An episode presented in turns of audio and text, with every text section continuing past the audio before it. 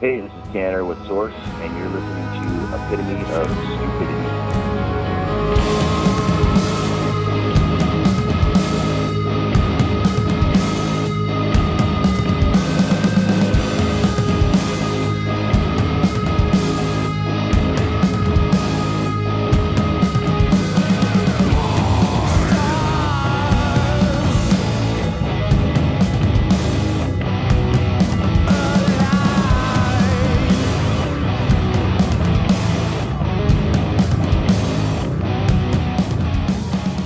What's up, ladies and gentlemen? Hi.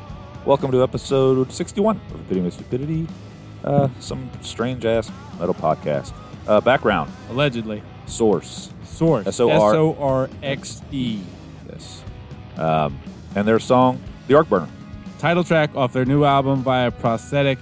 out and now. It, if, if, we're going to get into this a little bit later, but if you want like a fucking metal Pink Floyd, we may have gold for you, Jerry. Uh, you know, it's known if you listen to the show that Brian doesn't care much for long songs. Brian likes this stuff for whatever that means to anyone who cares. It's good. I don't care, Brian. And I tell you- just good. And I, I, don't- I tell you otherwise. I don't give a fuck that he's coming up on the show. if it's not good, I'm going to trying tell to be you. a fucking fake tough guy. no, but it is good. It is good. Yes. Uh, and uh, yeah, like I said, their, their new album, The Arc Burner, is out now via Prosthetic. Check it out anywhere you can. It is uh, Okay, Clint, we'll plug that later. good. Brian, What am I listening what to? have you been listening to? No one fucking cares, and I'll say it every damn show. But I'll tell you. I don't care. This is my personal. Right, I Fine. know. Um, Deftones, specifically around the fur. I listened to Jinjer a few times. I listened to, um, actually listened to Sorxe, which is strange. And there's a couple other things Why would you say it's strange after you just went out of your way to? because Anyways. I don't listen to everybody that we talk to. but uh, uh, there was something else, but I'll remember it when you're talking, rambling on about what you want to talk about. Okay. Of oh, of course, typo. Who didn't listen to typo the past two weeks? And if you didn't, you did it wrong. Yeah. Uh, I also listen to Typo because, duh. Uh, I, however long ago, oh my God, I'm ashamed to admit this. However long ago, there were all the posts going around about the whateverth anniversary of Korn's initial album. And I thought, you know what? It's probably been five or 10 years since I've turned that damn thing on. I should probably listen to it. And it's been in the back of my mind for X amount of time now. And I finally did the other day. And I even had to text my buddy Brian about it because I listen to it annually. I'll be damned if I didn't enjoy essentially every second of it. I got like four minutes into Daddy and had to shut it down. But outside of that, fuck, I enjoyed that. um, Takes you back, man. it, I don't know about that so much as it's just it's, it's Timeless. honestly good. Uh, I got into a little bit of rage here recently because apparently they're getting back together in an election year after all this stuff. I can't imagine that they'll have anything to say. Mm, God. uh, I checked out the new Desert Sessions album, uh, and we'll be doing more so uh, along with the new Year of the Cobra. We'll talk. We'll talk new stuff here in a minute. Uh, did a lot of Torch. Also did a little bit of Pink Floyd, and uh, I also have listened to some Sorxe. Would you like to make the dialing random numbers sound? And No. we'll forward this. I want to play a commercial first. Okay. A commercial for Sonic Temple. Gasp. The world's biggest band is coming twice. Metallica. Headlining the Sonic Temple Arts and Music Festival. Two different nights, two different sets. The weekend of May 15th through 17th. Go to SonicTempleFestival.com for information. Tickets on sale Monday, October 14th. The one, the only Metallica. Go to SonicTempleFestival.com. All right, so now Extra gas. We're gonna call Tanner from Sorxe. If we hadn't said it 19 times, there's number 20.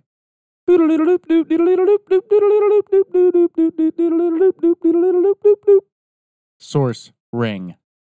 Okay, and we got him on the phone. With us now is Tanner of Sorxe. Tanner, how are you this Saturday morning? Hey guys, doing great. And if you remember from last episode, out here in um, Arizona. is it hot? No, it's cool. It's it's like the perfect time of year right now. That's that's this is why we live here. Nice. A- After you go after you go through blazing hot inferno of a summer, usually around Halloween it cools down and um, you know gets into the the low low 80s into the 70s and it's just perfect from now until about you know the end of May. Well, we're in like what 34. Yeah, So we're we're cooler than you. And if you had like six degrees to it, I'd call it perfect. So I guess to each their own. So if whoever listened to the last show, this is the band that we had no idea how to pronounce their name. And spelled- did it very wrongly. and he was polite enough to correct us. It is pronounced source, even though it is spelled with an X E on the end. Um, let's go ahead and just talk about that a little bit. The name of the band.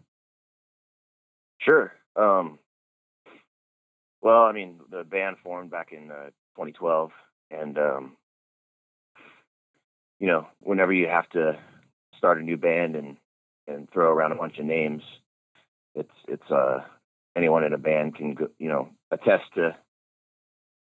That's kind of a nightmare, you know, especially if there's you know four or five people involved trying to figure out a name. Um, in this case, anyhow, it was just myself and Shane, uh, drummer, um, at this point when we started the band. So um, I actually had that that name kind of tucked away. I had it.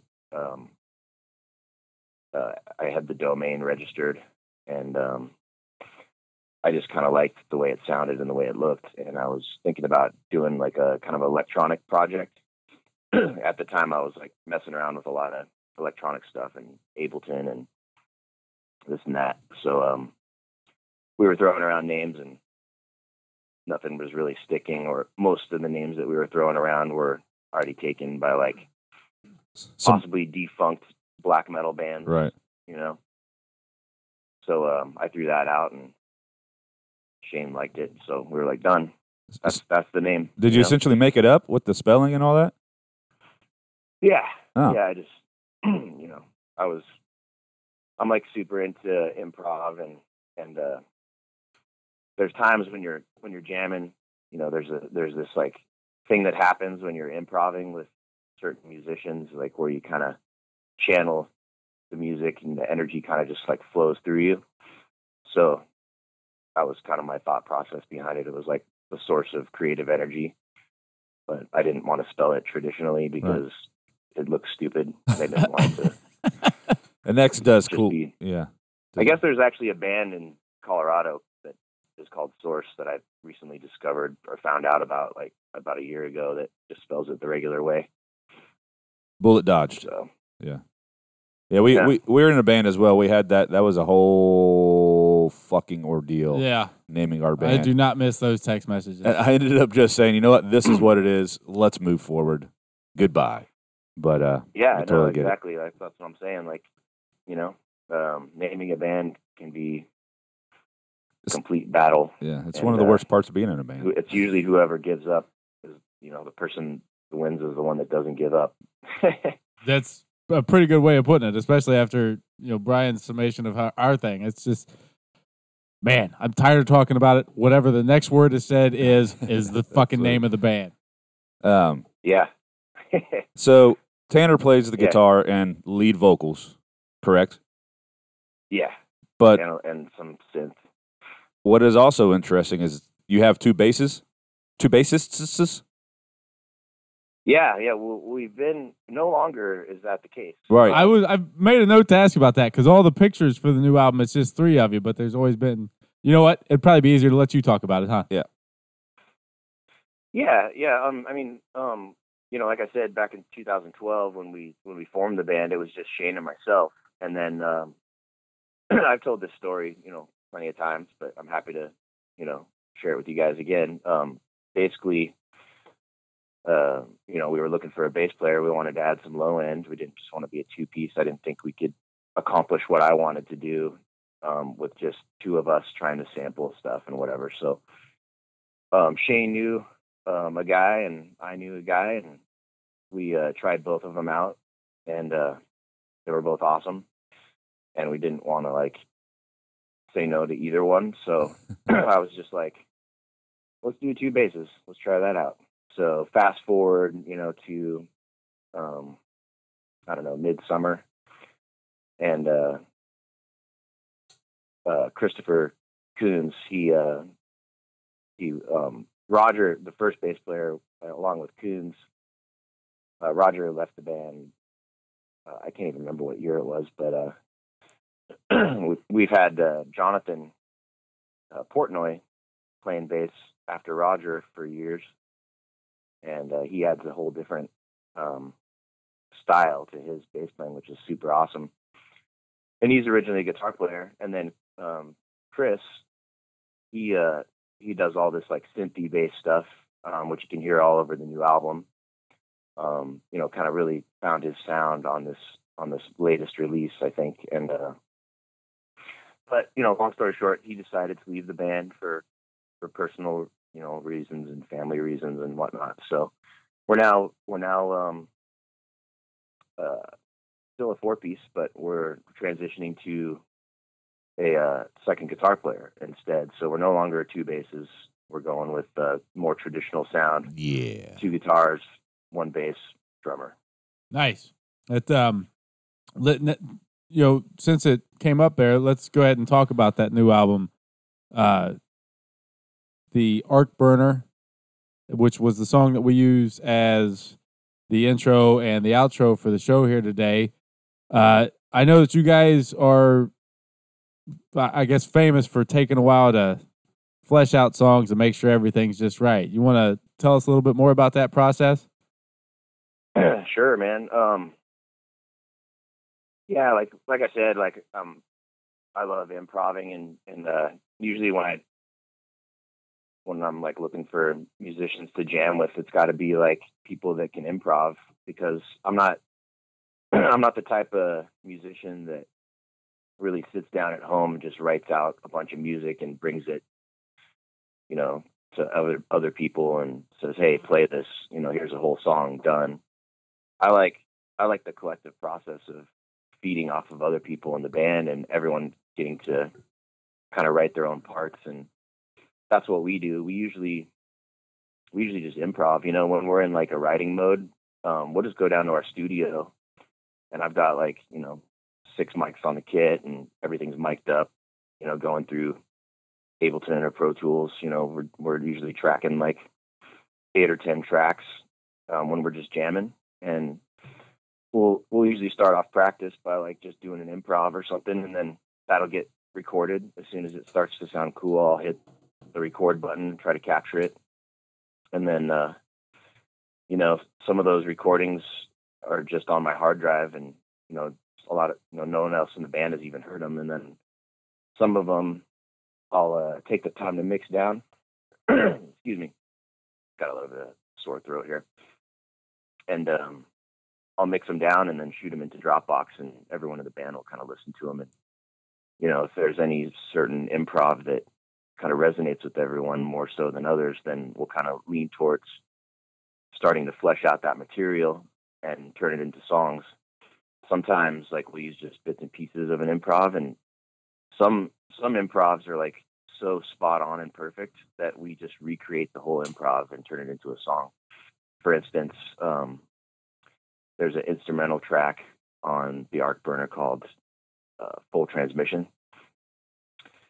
And that was a little melody that um, Christopher Coons had, and um, we we started jamming that, and you know you could put it side by side with the improv, and you know for about the first six or seven minutes of the song, there's it's pretty much identical to the improv. So wow. pretty cool to kind of try to re relearn the stuff that you've just pulled out of the ether, you know. Just, right. Just it just comes to us, and we just usually it's me like being like, oh, I got I got to get Shane to play that drum part exactly the way he played it on the improv. It's so cool, you know. Or you know, showing the guys like soloing the tracks and being like, dude, check out what you were doing. This is rad. Play it like this, you know. So we we kind of all relearn stuff, but then we add to it and and morph it. And then you know, there's other songs that come together faster. Um, like um, I think Exiled came together pretty quick. You know, we we jammed that. That was kind of an improv, but that came together relatively quickly. Dependence Day, um, that was pretty much an improv. Um, uh, a negative exorcism, that was an improv. Coming up later in the show. Yes. Um, the Arc Burner title track, that that was the song we had to work over the last like basically the whole existence of the band. really? Um, yeah, yeah. We there's there's parts from the Arc Burner that go all the way back to the first year of the band, you know. So, and then there's a lot, a lot, a lot of like tweaking and new stuff because you know just over the course of years we jam it and we're like, oh, you know, let's shelve that, come back to it. And then things change and then we add stuff and then we shelve it and then we come back to it. And then it was finally ready for by this album. So I was super we're we were all super stoked to get that one done. And that's you know kind of why the album turned out to be called that because it was just a working title. And then we kind of wrote Coons came up with the the art for it. And that kind of I didn't even have lyrics. So we just kind of went off of kind of some themes that were going around, and and then I wrote the lyrics like towards the end of the recording cycle, and it all came together. So there, there, that's that's kind of our general process, at least for the last couple albums. That uh, that that's it's really interesting that the title track there came came along like that. You know, from what 2012 till now, and I mean, it's sure it's what close to 15 minutes of fucking badassery. Yeah, a little over 13 minutes. Yeah, it's uh, it. I guess if it's gonna take seven years to put together and finalize it, it should be a good 13, 14 minutes, huh? yeah, yeah. You know, we're all like, I mean, especially like myself and and Chris, we were both like super huge um, Pink Floyd fans, you know. So I was I kept thinking like this song was kind of like a nod to Pink Floyd, you know, like the the mid '70s Pink Floyd, like the metal, Animals, Wish You Were Here era of Floyd. Right. So you know, there's like all these peaks and valleys and stuff like that in it. So it's it's, it's fun. Yeah, like a like a fucking metal shine on you crazy diamond. yeah, man, I, I love that album. You know, and uh, live at Pompeii. You know, just just that video when I first saw that, I was like blown away. My friends all in high school, my friends all loved Floyd, and I was like, Floyd sucks.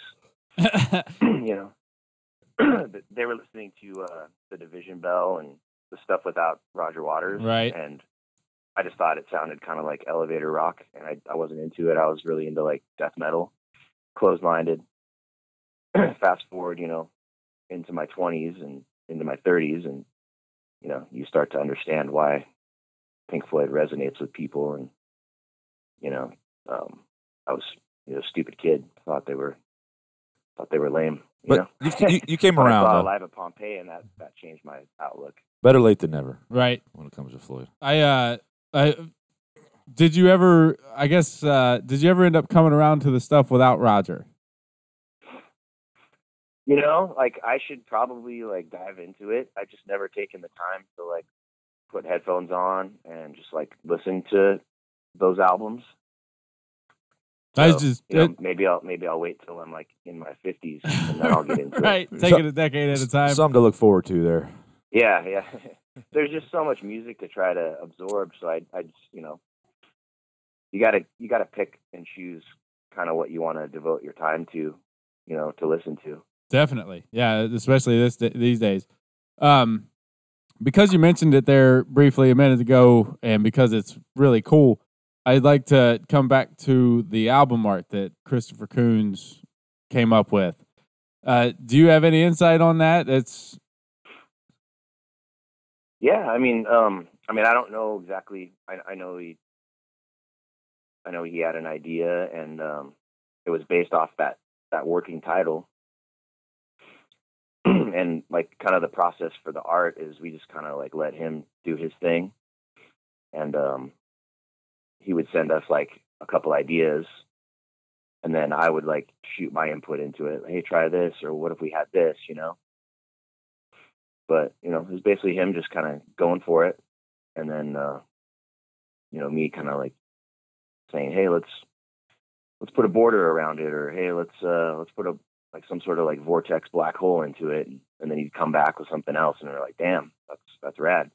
And he was he's really into like ge- geometry and sacred geometry and all the you know all the all that stuff. So he kind of added that, and then um, I don't know if you guys have the record or whatever, but the back panel um, there's a really cool image that we wanted to use, which is uh, something that Shane's mom, uh, Shane the drummer, his his mom took in Paris. She took that photo, um, just walking down the street, and like it was like the 70s or something. Nice. Oh, Yeah, no, I don't actually have a physical copy yet, but uh, I will be getting one shortly, and I'm looking forward to that picture now. I, I don't know that I've ever said that before. uh, I can't find it on the internet. Cool, man. Yeah, there's there's I- I'll have to say too, like there's some Easter eggs, you know, hidden throughout the art that I'm curious if anybody will ever pick up on it, but I don't want to like give anything away. 'cause I Right. want to find out if people see stuff. You know, it's it's I don't know. It's just it's just cool, man. Like to have actual physical, you know, vinyl in your hands and Yeah, be able to look at the the album art and you know i think that's kind of got lost for a while and it's cool that vinyl has a resurgence coming back and people are getting into it again and uh i mean it's been going it's been going up for a while so we didn't even do cds you know uh, our label didn't want to um do cds this run which i don't blame them I, I think cds are dumb you know but um we got you know digital copies we actually printed up a bunch of uh, like CD type sleeves, and we put a a little digital download inside those that we're going to bring out on tour. So if people want just the download, you know, people come up to us and say, "Hey, you got any CDs?" We'll say no, but here's here's the art along Here's with the yeah, here's the download. booklet. Oh, yeah. Burn your own. CD if you want. Yeah, that's know? cool. What are, what are those? What's those three little hash marks on the right side of the, the cover? Um, that's just three. It's our third album. Oh, okay. Yeah. Wow. For a while, we were going to just call it Sorxe Three. Um, so we left it. you guys th- this is something that we're currently going through so we're interested a in the conversation here for the podcast and b personally for our stuff you guys self-recorded this was that uh how much of a headache was that or was it not Um, actually, it wasn't a headache. Um, luckily, like you know, I've well, there was there was ups and downs. So I've never gone into a studio and tracked before, but I've I've had I've done like countless recordings, you know, just with my mobile setup. You know, like I said, we're always recording our practices and whatnot. right But um, but yeah, I mean, we worked at a studio called STEM Recording in Paradise Valley here, you know, which is kind of like on the border of Phoenix and Scottsdale. Like actually, like a really, like one of the most nicest neighborhoods in the Phoenix area. You know, really rich. You know, you know, huge, giant homes, real pretty up in the mountains, kind of like Camelback Mountain. nice Um, and there's this guy named Curtis who's a super, super nice guy. He uh, runs a studio out of his house in Paradise Valley. So we tracked um, with Matt Bayles there on Matter and Void, the previous album. yeah So we did, you know, all the drums there for the previous album, and then we moved to my other buddy uh, Byron Filson's studio, Villain Recordings, who's done, you know, he did like the most recent Spirit Adrift there, um, oh cool and uh, he's got his own home recording too. But for this for this recording, we were like, you know what, like we can't really afford to um, pay Matt to come in and track us. And I was like, well, I, I'm pretty confident I know how to track us. You know, tracking's easy. Yeah.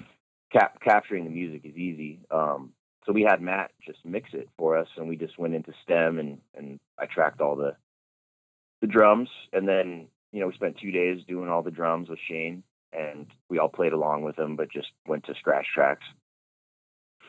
And uh, you know, I didn't, I don't know how to use a console. I don't know how to use a patch bay. Um, so I, I kind of like shied away from that. So I just set up in the uh, the tracking room with my rig, which is basically like you know some Universal Audio Apollo gear. Yeah. And uh, we all tracked in the same room and got the drum tracks, and um, and then we took our time, which is kind of the reason we wanted to do it like that. So we we took like you know there another month and a half to do all the the bass and the the two basses and the guitar and that stuff. We we did that down at our studio in Phoenix, and um, and then you know the vocals and stuff I just did in my bed, like in one of my side bedrooms here.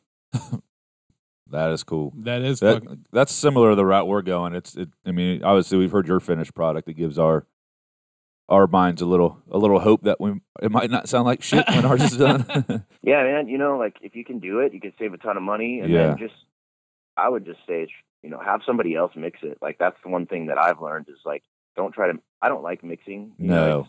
I don't mind doing it just for like demos and stuff. Yep. But it's good to have an outside ear, you know, Yep. to be like, here's what I think it should sound like, and someone you trust. And we we totally trust Matt Bayles, and obviously, like you know, with his, you know, his uh, resume. I mean, the guy worked on Russian like, circles. Soundgarden for for Christ's sake. right. Can't uh, can't fucking argue with that. Um, so with you guys' songs and the uh, the way that you put them together with the improvisation and the the duration of time it typically takes for you to sort through everything. it says it took four years to record this latest album. how do you end up deciding? I guess how do you end up deciding when a song is done, and then the order of the songs on the album is uh, a question that comes to mind here with something of this size. Um, I mean, like it, it's just a feeling, you know. Like for instance, like like I said, like with uh, certain songs like Dependence Day, um, being in pretty much improv, we just we just kind of like learn relearn the whole thing, and you know, there's certain parts times when you're improvising when like things just like fall apart. So you you fall apart and then you come back together, and sometimes there's like a lot of happy accidents which you try to recreate, and you never fully recreate those things, but um you kind of know like just oh this song feels like it's it's got a beginning and a middle and an end and um with other songs like for instance wondering if i exist um that song had been kind of rolling around since before matter and void but just the first half of it um you can hear a shift in the song there's there's a section towards the middle where it just like changes time signature and it changes tempo and basically like um, we were just stumped on that song. You know, we were like, "Where's this going?" You know, like there's no, there's nowhere for this to go. It just keeps repeating, and it needs to go somewhere. And um, I think we did a we started doing some improvs after we got back from our last tour a little over a year ago. Um, and we were listening to an improv, and I was like, "What if we just take this badass section of this new improv and just insert it right here, right at the end. So we just basically like copied and pasted and stitched it together and and tried it out, and it was it just sounded rad. So, you know, sometimes it just it's more of a it's just a vibe and a feeling, and if, if something doesn't feel right, you know, then the song's not done, and if it feels right, then it's done. That's all I can really attest to it. it That's no really other way of putting it. yeah. That's the same answer we've got no in the past. The same question is Right. you just know.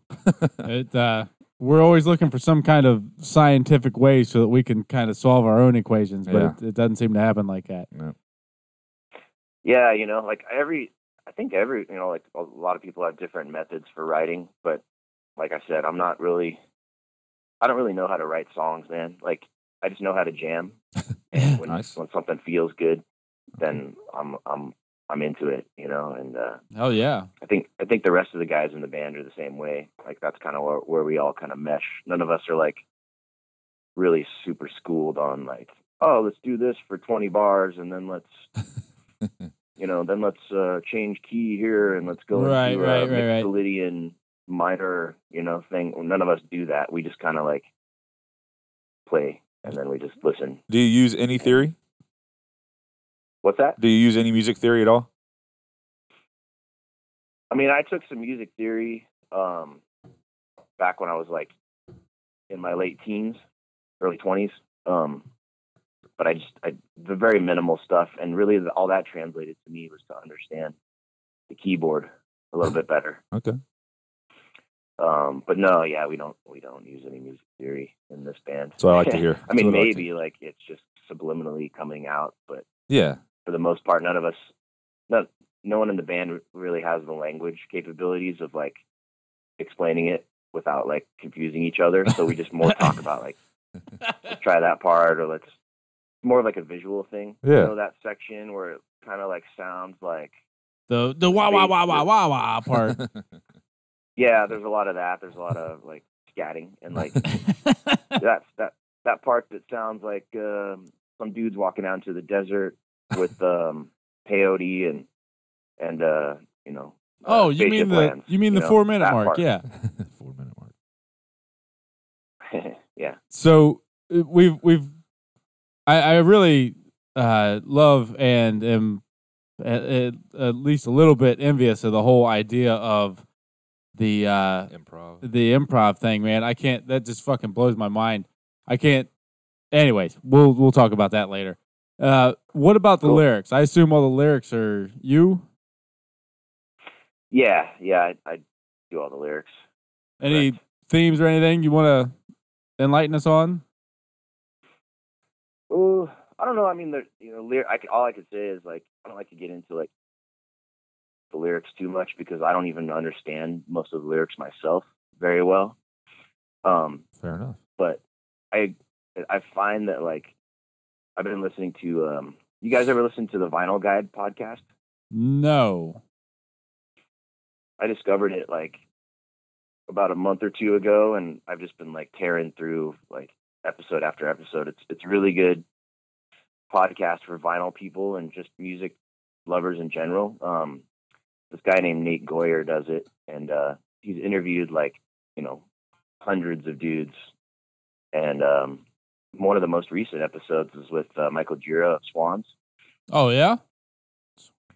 but a lot of a lot of people have kind of the same um, approach that I do. So I feel like validated in that. That like I'm kind of do it. I like listen to it, and I'm like, oh, Michael Gira does it the same way that I do it, or I do it the same way he does it. You know, so like it's like, oh, cool. But like the lyrics come last for me. I don't I don't ever like. I kind of dread writing lyrics. You know, the music comes first. I'm like, oh, I got to put some lyrics to all this mumbling and yells that I've been doing over the songs for the last two years, you know? right. So, yeah, I mean, I, the lyrics like flesh themselves out. It's it's another it's another weird thing, man. It's like you kind of like write down some ideas and concepts, and then the the ideas start to kind of like present themselves as you're you're getting more into it, and then it kind of just writes itself, and then you start to make sense of what you're writing about. So it's kind of like a subconscious thing for me. It's just like you know, and I, I also try to um, make some of the words that I put into the lyrics like sound the same way as uh, how I've been like mumbling them out. You know, like oh, I really like the, this section of the song with this certain vowel sound. You know, so we'll just try to like insert lyrics in there that sound like that, and then it kind of just writes itself, and you're like, oh, cool, this song's about this now. I didn't even realize know that. Right. It's a. I'm finding out what I'm writing about as I'm writing it. Yeah, and and in that podcast, uh, Michael Gira said the same thing. So I was like, oh, cool. He does it like that, you Yeah. know. Okay. Well, I suppose the uh, the Swans reference there uh, lends itself to us asking about your influences and the influences on the band to get Sorxe to where they are now, outside of the previously referenced Floyd, obviously. Yeah, man. Um, I mean, I know like Shane and Jonathan are huge Melvins fans. I I love the Melvins too. I mean, you kind of have to. Like, I don't know Right. anybody that Prerequisite type doesn't thing. like the Melvins, but um, I know I know when they were starting out their career, like they weren't like they were kind of ahead of their time, and people didn't really get it, so they were kind of an they're still obscure, but yeah, there's there's a huge Melvins influence between those two guys. Shane loves Helmet. He like grew up with listening to Helmet. Um, I never cared for Helmet, but I love John Stanier and the work he did with Mike Patton and Tomahawk. Dude, I think that's only like the second or third Tomahawk reference on the stupid podcast. I also love fucking Tomahawk. Yeah, man. Tom, I mean, anything Mike Patton does, like I'm, I'm obviously a huge fan of Mike Patton. You can hear it in the way I approach the vocals and stuff, and you know, like anything he does really is. I just think the guy's like a vision. You know, just he's he's like the most one of the most innovative musicians of our time. You know. Yeah, for sure. Um, obviously, there's like, you know, Shane and I are huge Neurosis fans, and like, Ooh. I I discovered Neurosis like back in like '95, I think, through Silver and Blood, and I was like, I really got into Souls at Zero, and you know, they just like pretty much d- just uh, devastated me. Like when I first saw them live, I was like, I know like everyone will say that, but like back then on the Times of Grace tour, Yeah. you know, it's like it's like watching like a volcano erupt in front of you, dude. It's like how, how there's like so much power, and like I've never seen any band do that, you know. So it's pretty inspiring. Um, uh, I know like Coons like he he like loves like stuff like Tool and Primus and um um he's into all these bands that like I've never heard of and then he would show them to me and I'd be like oh that's cool you know and it's like everyone kind of discovers stuff through each other. Right. um you know Swans like I didn't even know that they existed until like maybe three or four years ago. My buddy Marcus um he plays drums in Spirit Adrift and Goya. He he turned me on to them and he's like you you'd like these guys because they just never release. They like they never climax. They just keep building and building and building and building and building. And they, it's really uncomfortable and i and i like that repetitive kind of like just layering and never never giving the listener any sort of satisfaction with some sort of release you know That's a uh yeah, that, that's a weird way that's a I've never thought about it like that. That's uh that's a good good way to think about it. there's there's so much you know like i i grew up listening to like like i said when i was li- like listening to like when my friends were all listening to classic rock and trying to turn me on to led zeppelin and jimi hendrix and pink floyd and you know creedence clearwater and stuff i was like that that stuff sucks man. Like I, I I love it all now, but back then all I wanted to listen to was Slayer and Sepultura and Pantera, you know, like just the just the like big heavyweight bands, and then I started discovering like Florida death metal and Morbid Angel and Obituary and Death, and you know I was just trying to play all that, like learn how to play all that stuff on guitar, and like got my chops like super shreddy, you know. Right. I was playing fast death metal, and all I cared about was playing fast, and then you know discovering a band like Neurosis, then I was like it blew my mind apart because I was like, oh, you don't have to play fast. You can play Yeah, fast doesn't like, you can go exactly equal heavy. without having the vocals come in. You know, oh, you know, like you just learn from like your influences, I guess. You know, Right. So, Clint is now in love with you, um, just so you know. But uh, on to Big something. Neurosis fan. I'm a fucking huge Neurosis fan. what? So what's what's coming up for Sorxe? What's uh, you doing any touring or what's going on? yeah, yeah. Um, we're actually playing tonight. Um, our record release show at uh, the Rebel Lounge, which used to be the old Mason Jar. Awesome. um, you know, historic venue in, in Phoenix. So we're playing tonight um, with Takeover and Destroy, um, our buddies' bands, and uh, Sonoran. That'll be their first show, and um, uh, Hoven Weep. So I've, I have actually haven't heard either of those two bands, but they're up and coming Phoenix bands. So I'm stoked to have them on board. Um, and then Takeover and Destroy, obviously, we played a bunch of shows with them, and they're awesome dudes. Um, yeah, and then we uh, we head out to uh, Flagstaff, Salt Lake, Denver, and then we're doing some Texas dates the following week. Um, our tour got kind of blown apart a little bit. We were going to do a full two week run to, up to Chicago and stuff, but uh, uh, due to circumstances outside of our control, those shows aren't happening anymore, unfortunately. So if anybody's listening in Chicago and or Lawrence, Kansas, or New Orleans, Tennessee, we're really sorry. Like we really wanted to play those dates, but um, we'll have to wait until Yeah. another time. Something to look forward Um, to. right. We got a video coming out. Um, uh, there'll be a video coming out for Dependence Day. Um, probably by the time you guys air this or whatnot, um, it's, it's going to be next Thursday, which Okay. is uh, I should probably put a date to that. I think the, I think Thursday would be the seventh, Seventh, yeah. So that's coming out on the seventh. November seventh, Um, Yes. for context. Yep. What's that? Yes. November seventh, for context. November seventh. Yep. So, um, and then uh, you know we'll probably let things kind of simmer for the holidays, you Yes. know, and um, kind of regroup, and then and then we're going to start putting together a, uh West Coast tour for um, 2020. Boo. Oh wait, sorry. That's just my personal. where are you guys? We're in Ohio. Yeah, Ohio. Okay. Yeah. So, um, man, I don't know when we're going to get out there. yeah. Well, you know, should that ever happen, obviously we're looking forward to it. We're going to come to you. We're going to bring our band out to Phoenix and just come to you. This is never going to happen. Yeah. but yeah, uh come out here and we'll we'll play a show. What's what's your band called? Insidiant. Insidious. Ins- Insidiant. I S. uh, Wait. I N. N. No, no. Yeah, you spell your fucking name, Brian. Let's I hear N it. S I D I A N T. you Insidiant. Yeah. Um. Insidiant. Yeah. Okay. Yeah, man, come on out. Let's do it. well, There's well, a band coming out. Actually, you asked like what we have coming up. So we also have some shows coming up. Uh, let me see, January, New Year's, or 2020. There's a band from China that hit us up. They're called Alpaca.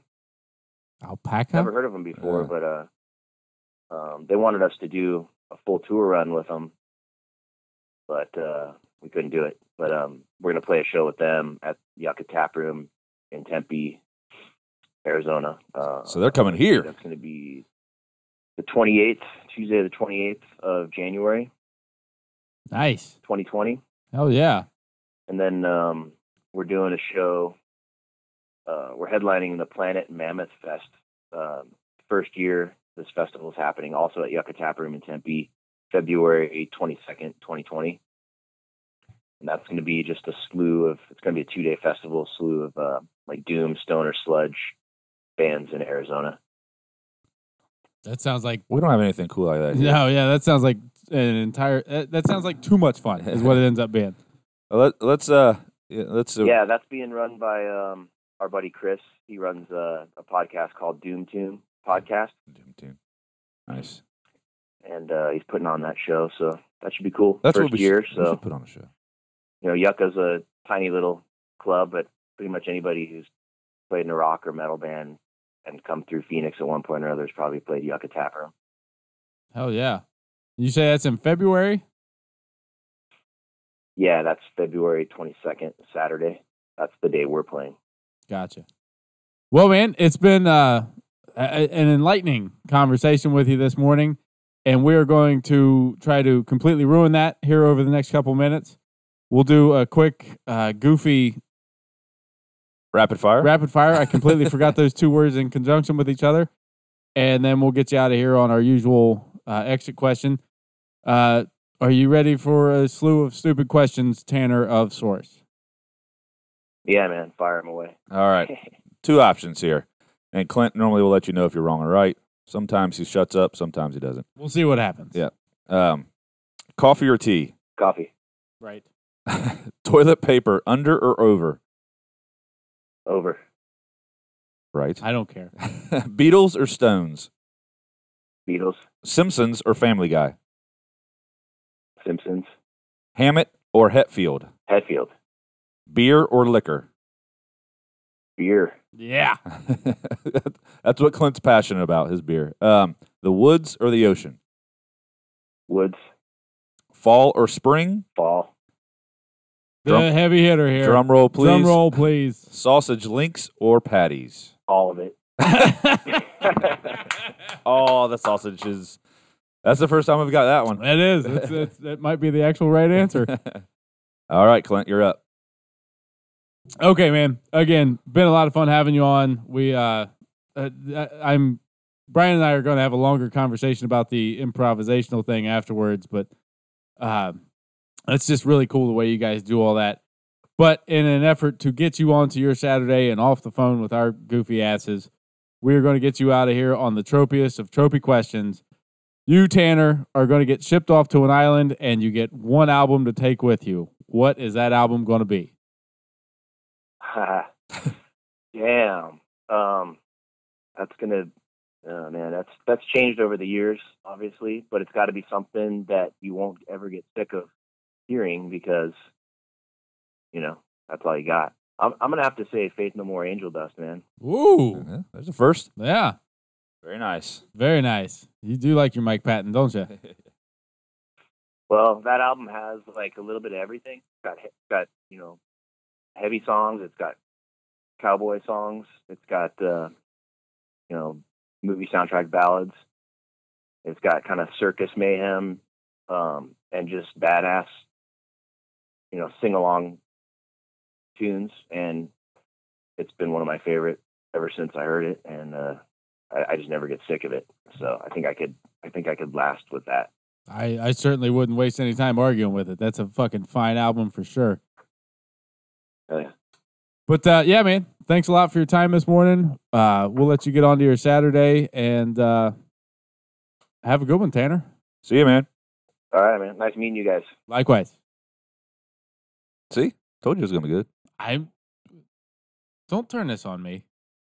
Just because you were having technical issues before we started, don't turn this on me. I should. Yeah, we should mention that too. Maybe this might sound a little different. Sorry, doing what we can. He's not actually sorry, but we are doing what we can, Yeah. and by we I mean he. Yeah. Uh, yeah, that was.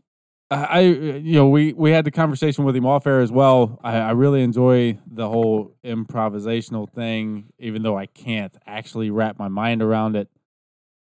Uh, anybody who knows me knows that I'm a scheduled out and fucking You like just to mostly be given the skeleton anyway, and then work your way around. Right, right. I like to. I, I, I do. I do. I love the way that we do things. I like to take it whatever the hell it is that we have, and there, I mean, there's still songs. Some of our oldest fucking songs. Like there's a part in Dead Inside that I've been messing around with her lately, and that's to anybody that's hearing this means absolutely nothing. Absolutely nothing. But means nothing to me. um, but I've got a bunch of reminders here because he, uh, he being Tanner of Sorxe, said something in the interview there that reminded me of a story that I know that my mom will enjoy. Hi, mom. He got to talking about '90s era uh, Floyd, '80s '90s era Floyd, and telling his friends to fuck off because he was into heavy stuff and all that. And around '94, Pink Floyd was touring for the Division Bell, what would essentially be their last actual tour. And they came here to Columbus, played the the horseshoe, which holds well over a hundred thousand people. And my parents, God love them, bought me a ticket. Ninety four, I'd have been some form of teenage asshole. And me, being some form of teenage asshole, said, Screw you guys. I don't like your old people music. I'm gonna sit around and listen to I think you've told the story on fucking white whatever. It's always a good story. and uh, that's how and why I've never seen Pink Floyd. That's and, why your parents hate you. and never will see Pink Floyd. And they should for that. Because the next year they did the same thing with the Rolling Stones, and I've still never seen the Stones. You're better off for that. You're for an sure. idiot. All right, let's get this moving along. Let's move it along. Up next is uh, featured band of the week here, Sorxe with uh, Negative Exorcism. I dig this song, dude. It's kind of like a slow burn into all the heavy goodness. Turn it up.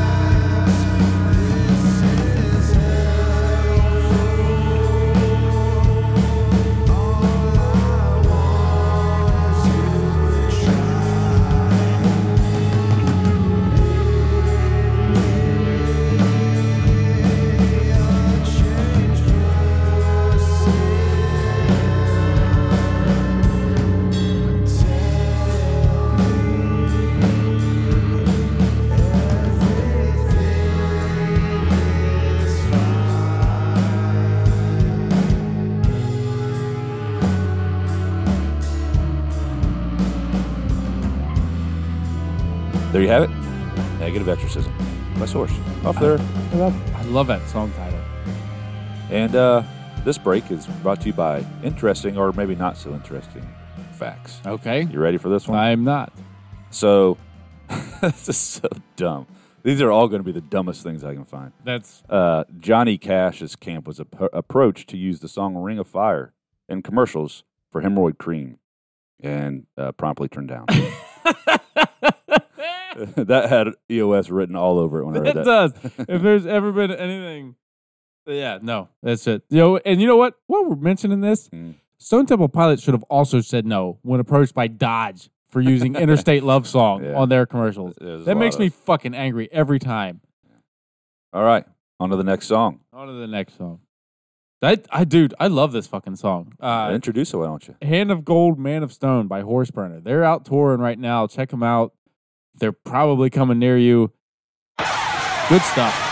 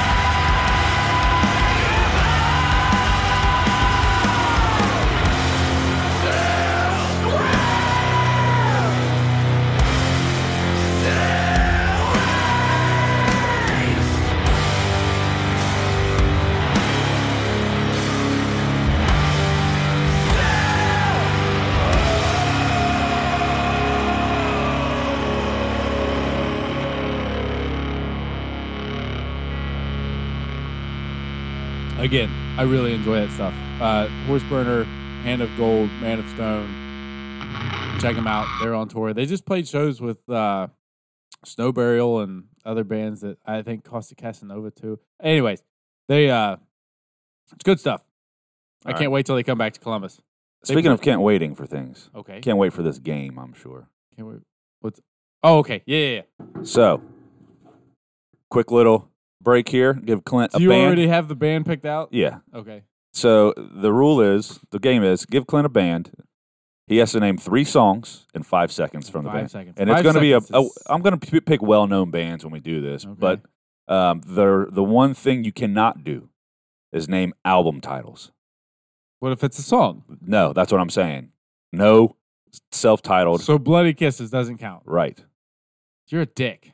That's the, that's why the game's fun.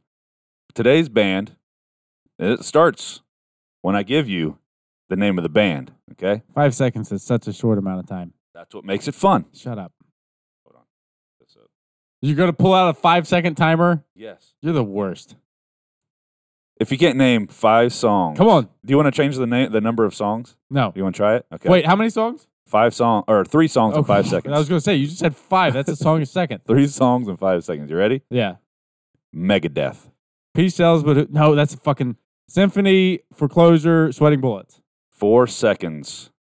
He wins.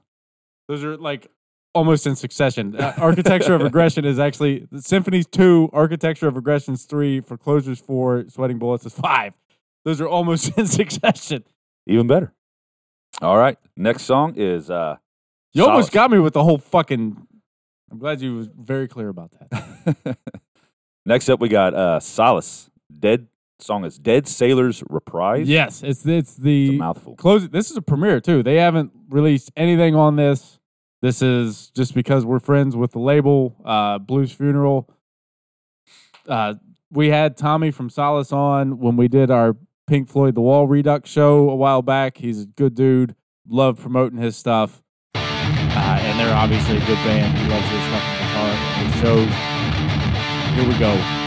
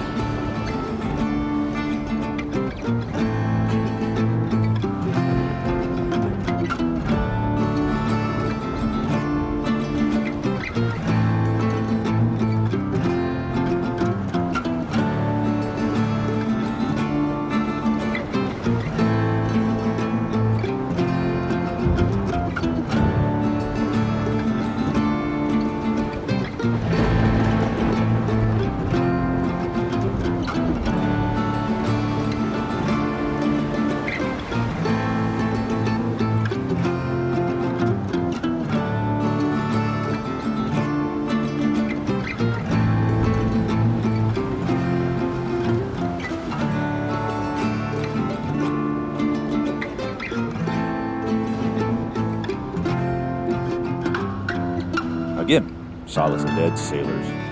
That's a fucking hell of a way to end an out and a double album too. I believe it's a double album. This break brought to you by shameless plugging our own shit, Insidiant, as a show Hey, that's us. on Wednesday with a band called American Grim, a national touring act. So check them out if you want to. If you Yes. don't want to, you don't have to. No, but It's our show. It's our band. We're gonna play a show. come see us. Yeah. You, don't. You don't. but Like you okay. haven't. Yeah. So, but next up is what we're going to try to do, which should be fairly easy. Is the last song is going to be a local act, Yes, we we're gonna try to. a local to Columbus, Ohio, Yes, or Ohio, or whatever. Well, you know, Yeah. regional, Yeah. just our area. We've got a tune from a guy there in Pittsburgh that we're planning on using here soon. okay. We, you know, regionally local.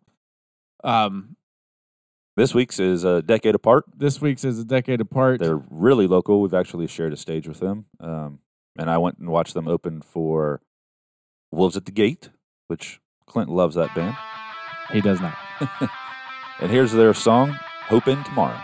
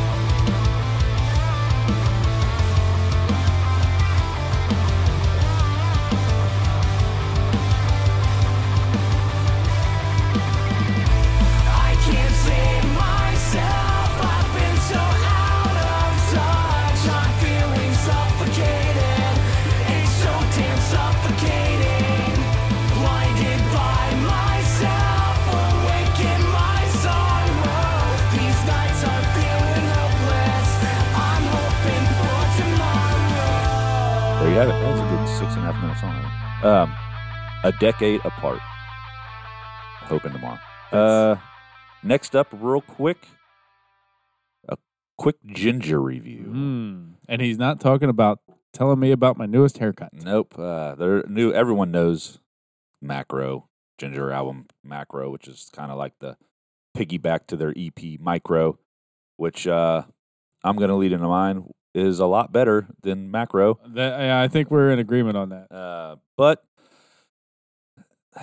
um, it's hard to have this conversation since we kind of already know what's going on. But um, I pro- just like I said in the last show because I saw them recently. I like about fifty percent of their songs. You actually said 60. sixty percent. Um, now it maybe goes down to fifty. Yeah. Uh, th- they do some some good stuff. They do some bad stuff. Um, I will keep on um waving their banner because I love what they're doing, even though I don't get it sometimes. You love the singer, and not even her. I lo- the the dude's guitar tone and stuff. It's just it's all just insanity. I I love them as a whole, even though sometimes what they do is not filling my hole. And uh, she's got a couple holes I'd like to. Uh, I almost spit my beer out on that. but anyways, this is a short and sweet review. So what do you think, Clint? I, you know, it's still not my thing. I've tried to come back to it just because I know how much you like it, and I know that it is good. I, I know that it, this is so fucking weird for me because I know that it is good. I know that they are all really great at what they do. I can hear it very clearly. It just, it's, you know, and, and I might bring on some shit for this, but they remind me, as I was telling you, they remind me of uh, Animals as Leaders, where it's just, it's like I'm showing off how good I am, but I'm not actually putting together a fucking coherent song, in my opinion. Right. And uh, I've come back to it a few times. Like uh, as again, as I told you, uh, it bothers me less as background music because I'm just not paying attention to it. Yeah. Whereas when I'm paying attention to it, I'm trying to sort out all of the. These guys are clearly really good. Why are they doing this like this? It doesn't seem to be. It just. It's not. It's not easily digestible. I guess is the way to say it. Which is weird because you love shit that isn't easily digestible. Right. I, I that's You don't like animals as leaders. and I, I don't either, but I, I, I I don't think they're like I said. I don't think they're at that goobly gobbly gook as animals as, as leaders. I think there's more structure there and things going on. Uh, I mean, they- they only play a, a six string and the bassist plays a five string, so they're not using Right. extended range. I mean, his guitar is extended range. It's fan, fret, and all that stuff. And I think they're tuned to B or A or something. Yeah. Um, but the and I watched a recent interview, and the bassist says he gets sort of fancy as he does with the tapping on above the twelfth fret because they only have one guitarist, and that's what he does to kind of fill out the lack of having having another guitar, which I dig it. I, don't even think it stands out all that much. I I don't know. But it's just good, right? I mean, it's Yeah, supposed to just which is- fill. yeah. It, When you see him live, you that's when you see all the other notes that he's adding. in sure, right. You get the visual, and it, it makes those sounds pop. Um. So as always, Shits. zero being absolute shit, five, being, the, shit. shit. I want to. I want to. I want to maybe revisit this and make it out of ten to make this easier. I don't know. I'm gonna give it three. I thought shits. that's kind of what the whole point five was. Yeah. Three shits. Three. Yeah. Uh, I'll probably do two and a quarter. Because I mean, I'm going to come back to it again or two just to see if it ever actually gels for me. Again, there was stuff on the EP that I know I actually liked. Teacher, teacher is a fucking an ape. They're two badass fucking songs. There's not a song There's comparable. Not no, on this nothing. There's nothing. Uh, and uh, should be mentioned that um, Silvertomb put out a new album Yeah. yesterday, Uh, November first. It's just good for me. it's you know I, i'm not going to waste a lot of time arguing that there Yeah. are parts where it's really good there's parts where it's fine there are parts where it's somewhere in between i think kenny maybe should have tried to vary his vocals a little That's bit That's what I was meant by that. It just drones like every song. He just sounds the same. there's a song towards the end where he actually tries to sing instead of his shrill voice and it's like dude why didn't you mix that in a little bit more and uh you're the cobra another throwback to our pink floyd redux album uh, put out a new album that i am thoroughly enjoying. Check that out. Uh other than that Sorxe in the background. Sorxe in the background the art burner fucking good stuff. I hope you enjoyed the interview we did. Find all these artists in the links, if you will, and give them a uh, follow. find like and follow them. Find like and follow us uh, on all of the uh, social medias which should be facebook instagram twitter um, all the podcast sites give us a review when and if you can thanks again to tanner for coming on with us If you got music you want to be have heard on our show, and you have an internet presence as far as being able to find an album or something on iTunes or whatnot, hit us up. hit us play up send us music thank you to all the people who have sent us music so far we have not overlooked you or anything like that it's just a uh, trust me we're getting to you Yep. And we'll get to you next show. Bye bye.